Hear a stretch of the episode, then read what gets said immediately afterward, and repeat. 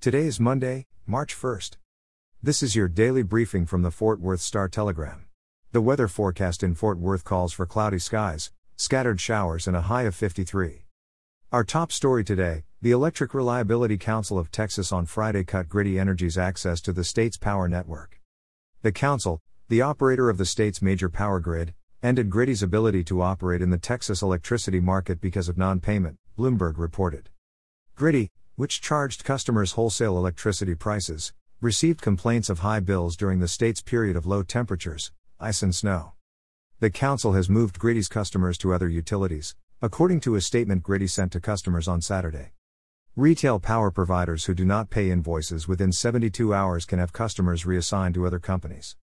In local news, longtime Dallas Fort Worth radio host Russ Martin was found dead inside his Frisco home a little after midnight Saturday, the Frisco Police Department said.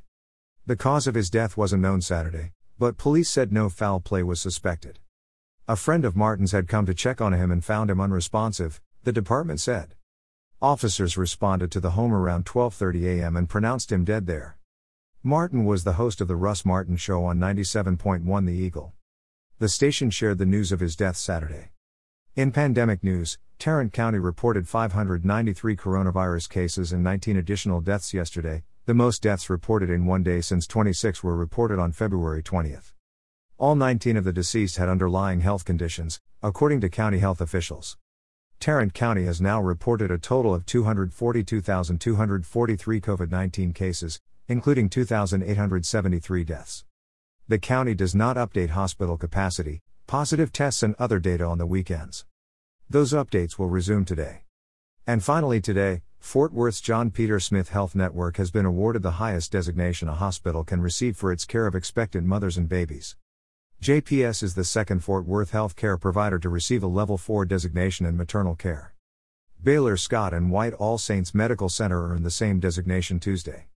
The designation is awarded to hospitals that provided the best and most comprehensive care possible for pregnant women and infants. It shows the hospital is prepared to handle complex maternal care problems, including medical surgery and obstetrical conditions. For the latest in Fort Worth and Tarrant County news, visit star-telegram.com. Before you go, Return Man is a new podcast celebrating the life and investigating the suspicious death of Lancaster, South Carolina's only Super Bowl champion, Jim Duncan.